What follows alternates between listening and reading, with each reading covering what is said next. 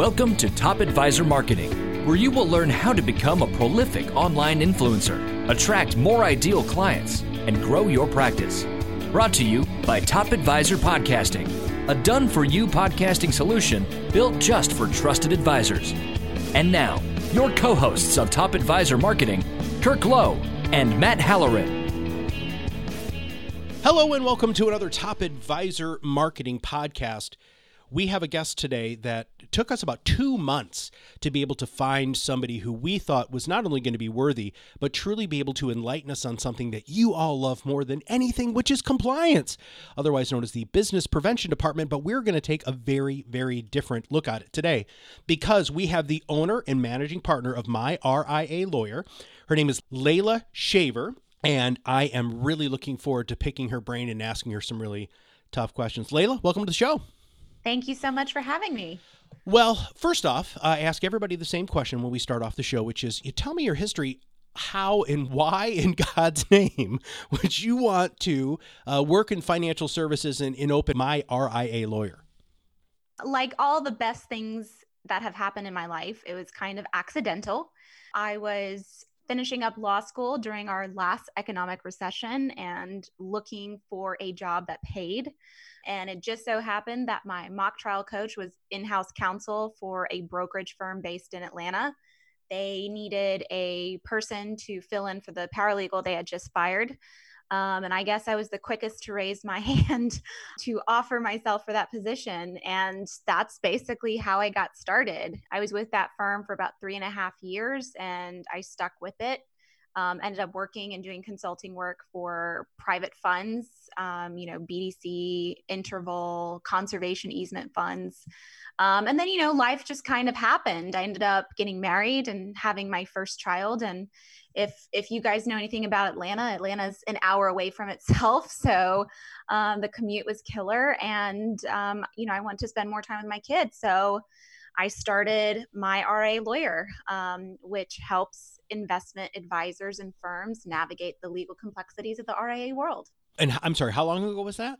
So it's been about three and a half years okay. uh, since the firm started and uh, we've come a long way and i'm i'm really excited by the things we've done and what we've got in the pipeline too what are the biggest questions you hear from the RIAs that you work with that want to use your services? Are they are they trying to get really close to the compliance line? Are they what are they doing? I mean, how how are they engaging you in using your brain? With most of our clients, they kind of fall into one of two buckets, which is they're either coming to us to be used in kind of like a prophylactic standpoint come in help us review our program help us fix it get us on the right track. The second bucket is oh shit we've been audited yeah. and there are all these deficiencies and we're potentially facing a fine or if it's really egregious you know some sort of suspension um, of one of the principals we need your help so those are kind of the one of two buckets that the clients fall into you know and then it it goes from there. So it could be the second bucket of oh crap something happened and it may not necessarily be a regulator it could be a client complaint um, arbitration litigation filed against them for something they should have caught but they they didn't.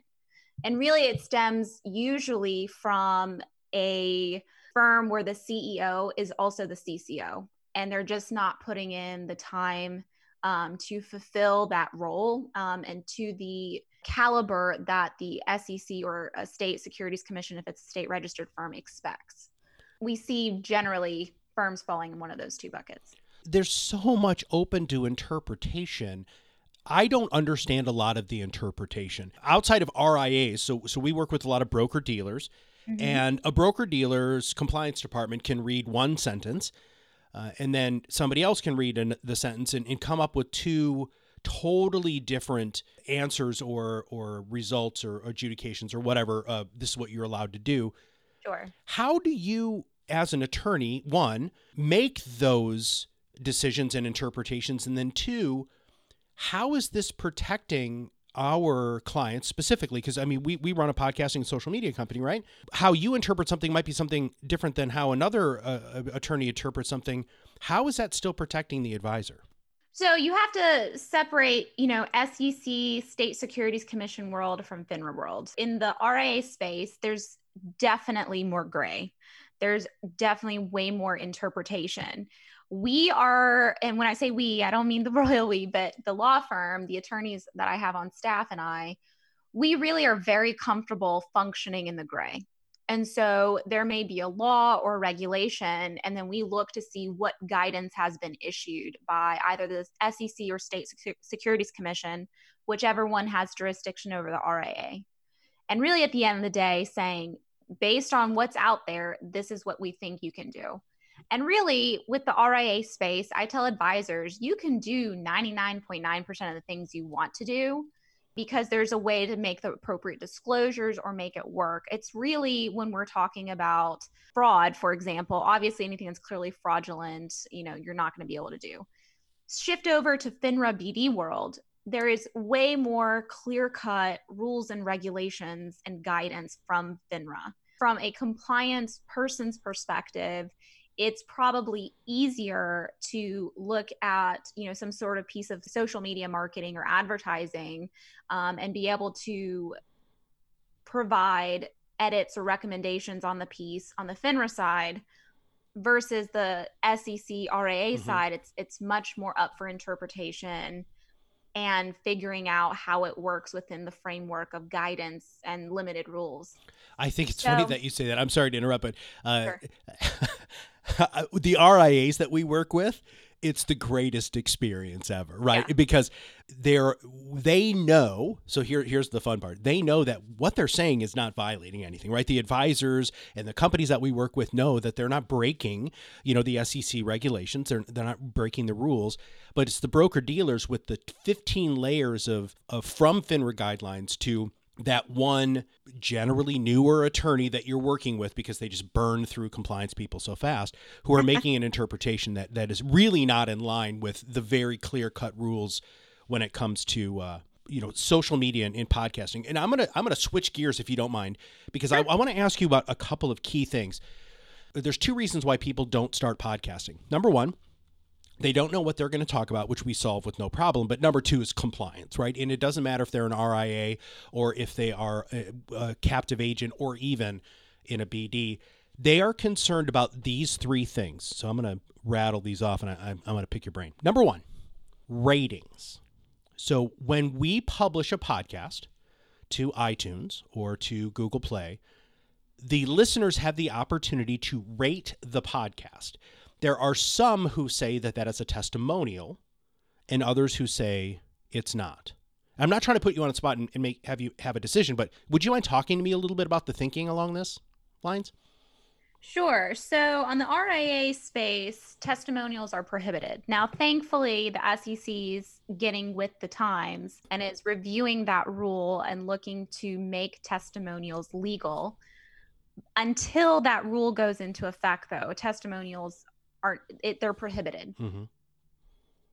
Our interpretation of something like an iTunes where you can go and rate a podcast, we would make the argument that it is not a testimonial. You're providing a rating based on the quality of the podcast. And that could be your host, that could be the speakers, it could be the content, mm-hmm. how useful that content is.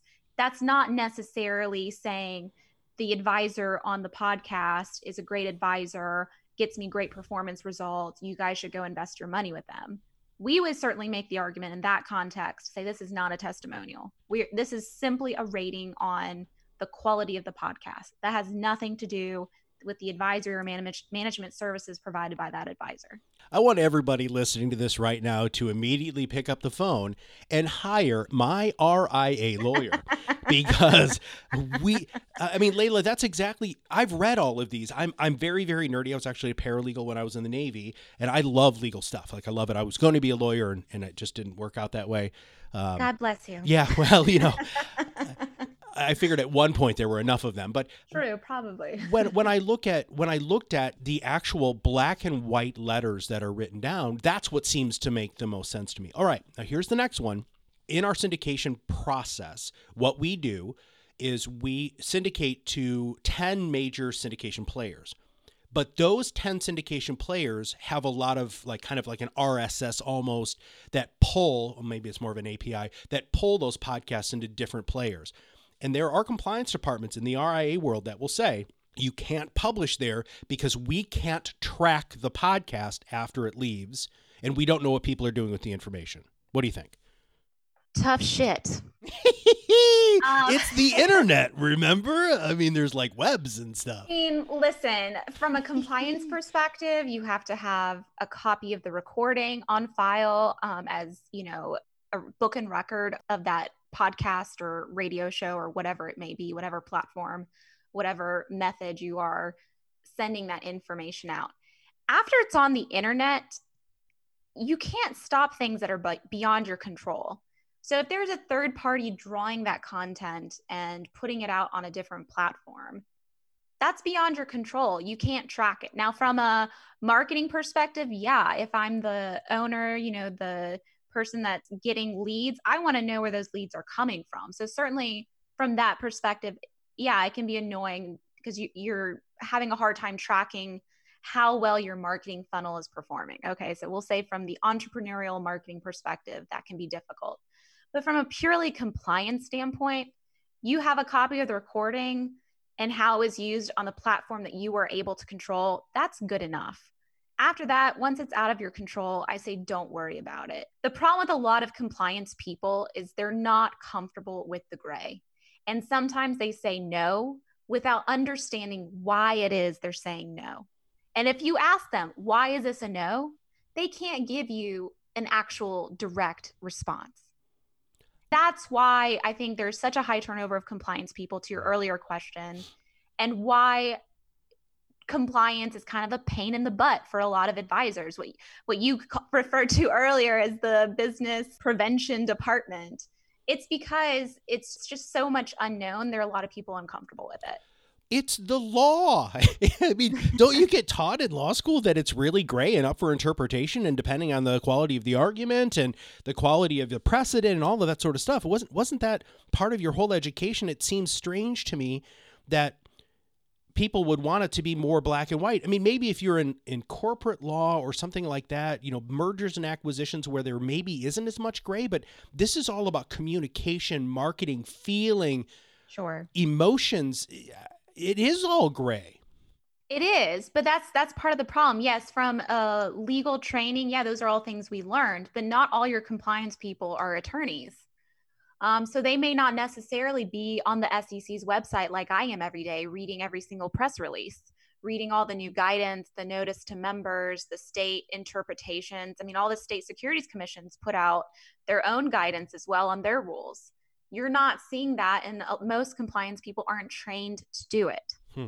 and I, most of these corporate RIAs these larger RIAs that we see you know there's there's very little training that's happening and so you put someone in a position where they know a fixed number of rules they may not understand why those rules exist or what they're meant to prevent and they get burnt out because then they're they're having to deal with a high mm-hmm. volume mm-hmm of content coming through for approval. You know, it's tough. Uh, as attorneys, we're we're certainly comfortable with the gray, but yeah, something something like that. I mean, at some point, you just got to say reasonable. What's the reasonable standard that we can put on advisors? And that is control what you can, leave the rest up to the internet, the people viewing it. Which you just gave about 9,000 people a minor heart attack with that statement that you just said. How many people do you have on your team? I mean, you're you're talking about you're as nerdy about uh, SEC stuff as I am about podcasting technology and podcasting technique. I'm I'm always reading the best hosting techniques, the best equipment, the best editing tools. How many people do you have on your team in, in Atlanta? We're all kind of spread out. It's myself and two senior attorneys. Um, they're based out of Florida. One's in Tampa, one's in Palm Beach. So I find every excuse I can to go visit them. And then we have support staff, so paralegals, associates, you know, receptionists, compliance people. But we work in different satellite offices so that we are available hmm. to advisors throughout the country to the extent extent we can be. And my goal for the future for the firm is to have a satellite office in all the major regions so that advisors have someone that's relatively local to them. Mm-hmm. Well, that makes a lot of sense. It'd be nice not only to just have somebody who can hyper focus on that region's you know SEC state or or whatever uh, exactly. opinions about. So yeah, that's that's super smart. If you could provide advice to anybody in financial services when it comes to compliance, what are some things that are are some tips or tricks or ways that you go back and, and maybe fight you when we were preparing for the podcast you talked about the word expert and bringing out black's law dictionary um, is that something that our people should have to talk about what the definitions of some of these words are? I'm just looking i mean you've done this for a while. You're obviously yeah. very very successful. Let, let's talk about some of the key tips and tricks that you can provide for our audience. First and foremost you have to just give it up. Give up this whole idea that you are going to do all the training, the reading, the staying up to date necessary to be a really good CCO. Compliance is a non revenue generating activity. As an advisor, as a CEO, that is not what is the highest and best use of your time. So give it up, outsource it, bring somebody in house if you want to. Open that position up to someone else to handle that for you. It'll A, open your time up to go actually do revenue generating activities like getting leads, servicing clients. But it also means that you have someone who's an expert in that field to handle that for you. So, I mean, that's my first tip is get someone to do that for you. Second part is get someone who's got experience or who has a law degree or has you know, had a substantial compliance role with a company. You want someone who's constantly interacting with examiners. You want someone who's keeping up to date with the information. In 10 years, the laws, the regulations, the rules, the requirements, the restrictions, they have changed so much. I mean, think about when Dodd Frank ha- happened, how far we've come just in the last decade, and the things that we have to look forward to, like Reg BI, coming to a firm near you June of this year. SEC says they're not extending the deadline on that going into effect. So give it up, get someone with expertise, get someone who's got some experience, and have them do the compliance. The other part of it is stop looking at compliance as your business disruption or business prevention department. I think a lot of people have this mindset that compliance is going to be the no people and maybe they have been traditionally for a lot of firms, we take the position of tell me what your business goal is with this decision. Maybe the way you're you're trying to approach it is not the best way, but at least if you tell us the the reason from a business perspective why you want to accomplish this, we can work with you to find the solution that won't draw the ire of the regulators so that you won't have an examiner up your butt all the time and give you a ton of anxiety. I think those are the big tips. Well, good. And let's talk about the up your butt because um, if you've made a mistake in the past, it seems that they're even more hyper vigilant. Does your group work at all with expungement of or any issues on any sort of uh, hits or dings on their record?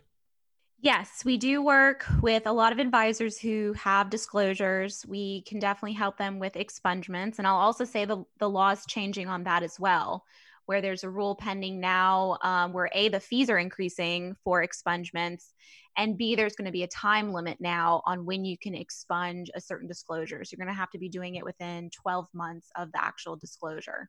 So the regulators are really making it difficult. They will be making it more difficult for brokers, for advisors to go and expunge these records off of their their publicly available disclosures. So definitely if it's if you're thinking about it, you need to do it. Yes, we can help. And listen, at the end of the day, you should know that FINRA and the SEC, they both have a team of people that uses a computer driven algorithm to create a risk profile on your firm. And that risk profile, where you fall in the scheme of that algorithm, determines how frequently you're going to get reviewed, what they're going to review you for. And then keep in mind, you are subject to reviews by other regional offices. So there may be a regional office in LA that's looking at testimonials and your office is in Florida, that LA office could be coming and doing a narrowly construed examination for testimonials on your firm, and they're not your region office. So keep in hmm. mind that these are things that are happening around you. If you have something you need to get expunged, go ahead and do it. It'll help your risk profile. If you're worried about things that have happened and maybe aren't on the radar quite yet, go ahead, nip it in the bud. Get mm. someone to come in and help you get rid of it. Layla, do most people know what you just said about the algorithm? A lot of people figure that there's there's some sort of risk profiling happening of businesses. I don't think they realize how systematic the examiners, the regulators are on that. And they're looking at your ADV, they're looking mm-hmm. at your compliance manual, they're looking at the disclosures of your IARs. That's how they're determining that risk profile. Hmm. So I tell all my firms, client or otherwise, I tell them do not put stuff in your compliance manual and your ADV in any of your books and records that don't reflect your actual business practices. You want to do hedge funds? Great. If you're not doing them, don't put it in your ADV because mm-hmm. that just increases your risk profile. Hmm. A lot of what we know comes from all the examinations we help advisors with. So a lot of this, and that's why I said before, experience is so important because some of these things are they're not written in the rules, they're not available in the guidance. It's from talking with examiners during an examination and getting their input. Hmm. Do you help people become an RIA? We do. We help several advisors every month set up their own independent advisory firms. Hmm. Uh, we see a lot of brokers leaving FINRA world and wanting to go into the RIA world, and we're happy to help. We work with businesses of all sizes. Why would somebody leave their broker dealer or being a captive person within a large wirehouse? Why would they become an RIA? What are the huge benefits there? The biggest reason is money. You have the potential to make more money in the independent space, especially as master of your own domain. Depending on your payout schedule with your firm, it most likely is more beneficial from a financial perspective to go independent. You consider the platform fees, the third party money manager fees, the technology fees, the compliance fees, the legal fees, all of these fees that you're paying the headquarters of the firm you're associated with. Well, what if you're a low risk person? What if you're not really going to compliance a lot for marketing and advertising, or you're not really a legal risk? You don't use a lot of the technology. You're spending all that, you know, all that money is being taken care out of your fees and you don't even use it. So that's that's the biggest reason. And the second reason is control. And this kind of goes back to my earlier answer about compliance people generally people just don't like the idea that someone else is controlling the way they speak to their clients, they went the way they manage their books of business. And a lot of times these advisors, they've you know, they've worked very very hard to get the clients they have, but because they got those clients during the time with the firm, they're not actually theirs. So if they walk away, they're walking away with no clients and having to start fresh. And that's hard that's hard for the advisor that makes that choice and walks away and starts over again. But for a lot of people, they're just fed up with that control. So, I mean, money and control are the two biggest reasons.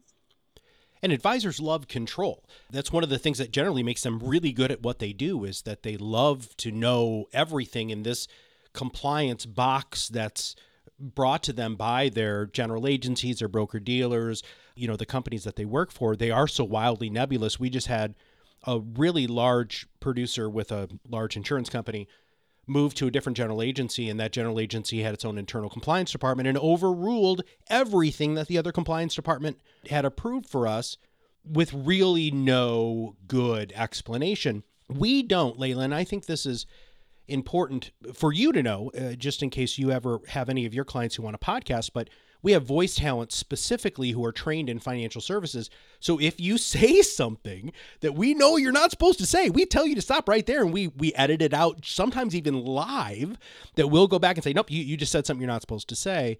If you could wave a magic wand, which uh, you might have actually, because anyway, uh, if you if you could wave a magic wand, Sure. What would you change? What would you change within our industry from from a compliance standpoint or or just with your experience, what are, what is something you change?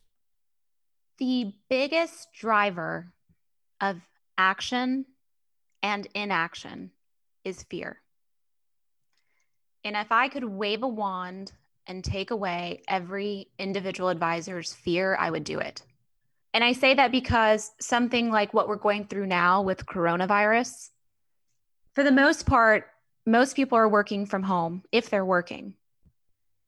And in speaking with a lot of advisors, they fall into one of two buckets. There's nothing happening. I have no leads. I'm just sitting at home chilling, or I have more leads than I can handle. I've got more work now than I did before the quarantine. Both of those buckets of people are driven by fear. But one's fear is driving them to action, one's fear is driving them to inaction. At the end of the day, what's going to get you in trouble is fear that keeps you from acting. Now's the time for advisors to stand up, to reach out to their clients, to communicate. That in turn is going to be reviewed by regulators because let me tell you, it's coming. They've relaxed rules, they've relaxed deadlines, they've relaxed certain requirements because of inaccessibility during this quarantine time, and, and many states have stay at home orders. They're going to come back and see what the hell you did for these 30, 60, 90, however long this goes on, and how your clients were affected. Fear drives everything. Hmm. So I would say if I had the magic wand, that's the one thing I would do is take away the fear so people could see clearly what's going on in their business and act appropriately. What is the best way for our audience to reach out and to find out more about engaging your services? Sure. Um, you can always visit our website, www.myrialawyer.com. You can always call our receptionist. It's a 24 7 live person, and you can reach us at 770 462 2118. Our receptionist will schedule you a time with me to discuss whatever's on your mind. And we actually have an emergency protocol as well. So if it's an absolute emergency, let our receptionist know and they will find me wherever I am or one of our other attorneys and we'll get on the line immediately to help you through whatever emergency you're going through. Layla Shaver, thank you so much. You were a freaking awesome guest, and I'm so thank happy you. to have been able to ask you these questions. Thank you for having me. I really appreciate it. I love that if Layla could wave a magic wand, it, would be to take away fear because fear really is false evidence appearing real, right? It's your it's that pro- prohibition that that thing that stops you from truly being able to be the advisor that you can and this is one of the reasons we're seeing so many financial services professionals leave their broker dealers and really truly become independent because they know that their broker dealer is focusing on that bottom 2% of advisors that right. are making the mistakes, right, Layla? I mean, that's the thing. Get out from underneath that, hire the My RIA lawyer here, see what it means to to uh, to become truly independent because it can make a world of difference. If you have not subscribed to the podcast, make sure you click that subscribe now button below, and you should probably share this whole podcast with your compliance department. And it's very easy to do that by just either copying the link or clicking that share button. For Layla and for everybody at my RIA lawyer and everybody here at Top Advisor Marketing, we'll see you on the other side of the mic very soon. Are you ready to change the way you communicate with your clients? Are you tired of being the best kept secret in your area? Learn how to become a prolific online influencer, attract more ideal clients, and grow your business. Contact us today and see what the power of podcasting can do for your business. Click on the Contact Us link on our website at topadvisormarketing.com and set up a call to learn more. Follow us on LinkedIn and Facebook for more updates and information. This was brought to you by Iris.xyz, a platform helping financial professionals become better in business and life through new media and new voices. Visit them and learn more at iris.xyz.